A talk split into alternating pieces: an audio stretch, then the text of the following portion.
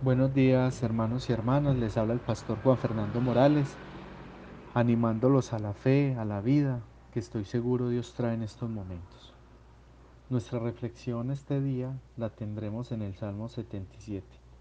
Los invito a que acompañemos este tiempo con oración y una meditación basada en versículo por versículo.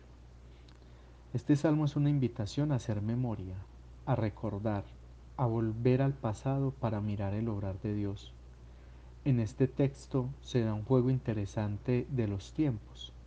Se recurre al pasado para darle sentido y consuelo a un presente lleno de preocupaciones. En el presente del salmista, y muy seguramente en nuestro presente, hay preguntas como las relatadas en los versículos 7, 8 y 9.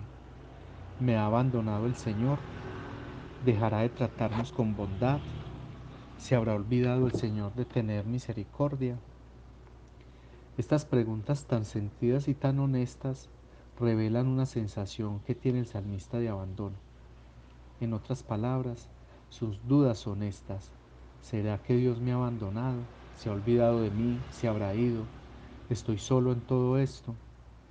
Las respuestas las encuentra el mismo salmista en su vivencia pasada encuentra a Dios tan presente en su pasado que llega a la siguiente conclusión, debo estar enfermo.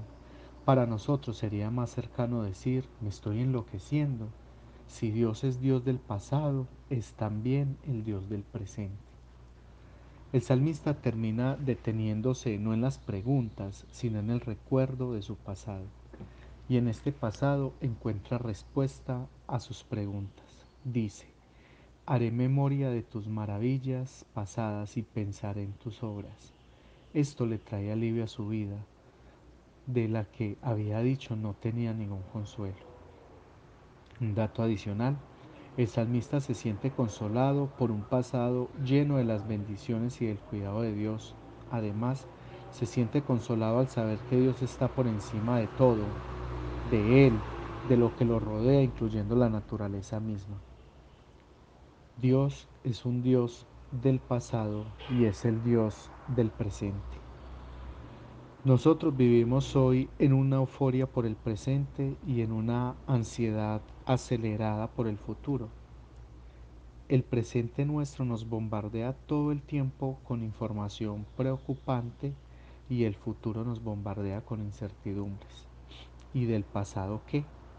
¿Qué alivio pudiéramos tener en el pasado? Bueno, quizás sea necesario detenernos a considerar nuestros pasados para encontrar en ellos a Dios obrando. Nuestro Señor ha llenado nuestros pasados de alegrías, de bendiciones, de vida misma. Hoy los invito a que hagamos memoria de todas las veces que Dios nos ha mostrado su gracia y su misericordia en el pasado. Esto, como el salmista, nos trae alivio hoy porque como dice la palabra del Señor, Él es el mismo ayer, hoy y será el mismo por los siglos de los siglos. El Señor los bendiga, mis queridos hermanos y hermanas.